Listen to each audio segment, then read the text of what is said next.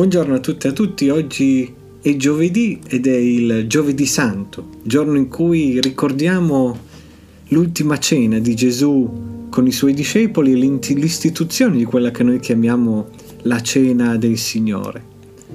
E vediamo cosa ci racconta Luca di questo giovedì sera. Venne il giorno degli azimi, dice Luca, nel quale si doveva sacrificare la Pasqua Gesù mandò Pietro e Giovanni dicendo andate a prepararci la cena pasquale affinché la mangiamo. Essi gli chiesero dove vuoi che la prepariamo? Ed egli rispose loro quando sarete entrati in città vi verrà incontro un uomo che porta una brocca d'acqua, seguitelo nella casa dove egli entrerà. E dite al padrone di casa il maestro ti manda dire dov'è la stanza nella quale mangerò la Pasqua con i miei discepoli? Ed essi vi mostrerà al piano di sopra una grande sala mobiliata, qui apparecchiate. Essi andarono e trovarono come aveva detto loro e prepararono la Pasqua. Quando giunse l'ora, Gesù si mise a tavola e gli apostoli con lui. E Gesù disse loro, ho vivamente desiderato di mangiare questa Pasqua con voi prima di soffrire, perché io vi dico che non la mangerò più finché sia compiuta nel regno di Dio. E preso un calice, rese grazie e disse, prendete questo e distribuitelo fra di voi, perché io vi dico che ormai non berrò più del frutto della vigna, finché sia venuto il regno di Dio. Poi prese del pane e dopo aver reso grazie lo spezzò e lo diede loro dicendo questo è il mio corpo che è dato per voi. Fate questo in memoria di me. Allo stesso modo Dopo aver cenato diede loro il calice dicendo questo calice è il nuovo patto del mio sangue che è versato per voi.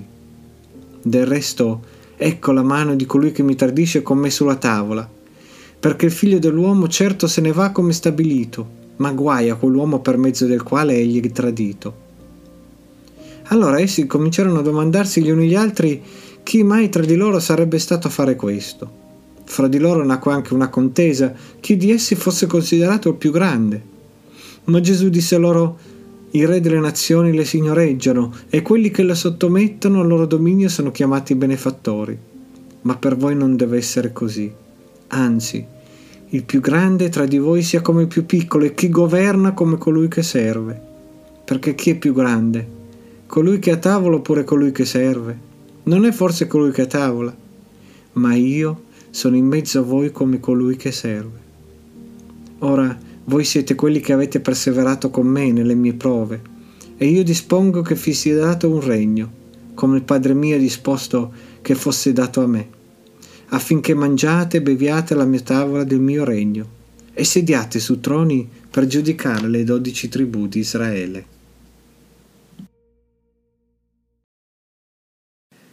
Come Dicevamo oggi è il giovedì santo, giorno in cui ricordiamo l'istituzione della cena del Signore, giorno in cui Gesù durante l'ultima cena dà ai suoi discepoli un nuovo e supremo mandato anche, quello di amarsi l'un l'altro. Nei paesi anglosassoni il giovedì santo è chiamato il giovedì del mandato. Durante l'ultima cena Gesù si era appropriato dell'antico pasto pasquale che commemora la liberazione di Israele dalla schiavitù in Egitto e ci dà il pasto sacramentale della cena del Signore, della comunione, mediante il quale commemoriamo la morte del Signore e condividiamo insieme il pane e il vino che ci ricordano il suo corpo e sangue dato per noi. Naturalmente i discepoli non sapevano che questa era l'ultima cena prima della sofferenza e della morte di Gesù, stavano ancora anticipando l'arrivo del regno di Dio come una conquista. Tuttavia Gesù era esplicito sul fatto che questo sarebbe stato l'ultimo pasto di un'era che adesso finiva e dicendo ai suoi discepoli che non avrebbe mangiato né bevuto di nuovo fino a quando il regno di Dio non fosse venuto, ci fa pensare al fatto che Gesù, dopo la sua risurrezione, mangia e beve con i suoi discepoli. Purtroppo l'intensità di questo passo finale fu rovinata da una disputa tra i discepoli su chi sarebbe considerato il più grande nel regno che veniva. Ancora una volta Gesù, per l'ultima volta prima della sua morte, sottolinea ai suoi discepoli ottusi, potremmo dire, che ciò che è considerato grande negli imperi del mondo non è quello che è considerato grande nel regno di Dio.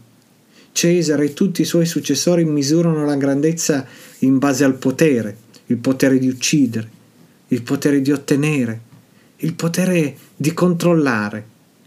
Ma nel regno di Cristo la grandezza si misura con amore, umiltà e servizio. Gesù ha modellato questa versione del regno della grandezza quando, come ci dice Giovanni, dopo la cena lava i piedi dei suoi discepoli.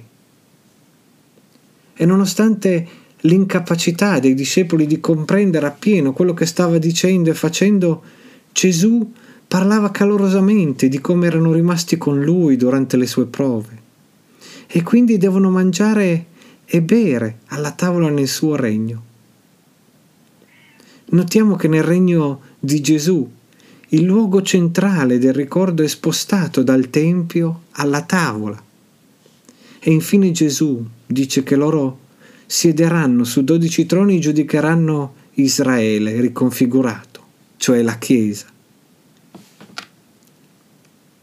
In questo giovedì santo ricordiamo ancora una volta l'istituzione da parte di Gesù della cena a suo ricordo mezzo per cui, come ci dice anche Paolo, partecipiamo al corpo e al sangue di Gesù stesso, ripetendo il gesto di Gesù, che speriamo tutti quanti di poterlo fare presto, insieme, in presenza. Ma ripetendo questo gesto ci ricordiamo che noi, la Chiesa, possiamo essere la presenza di carne e sangue di Gesù Cristo in questo mondo.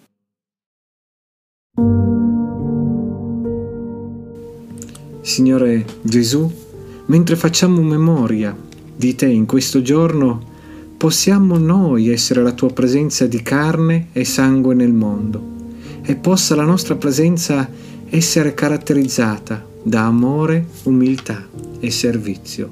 Amen.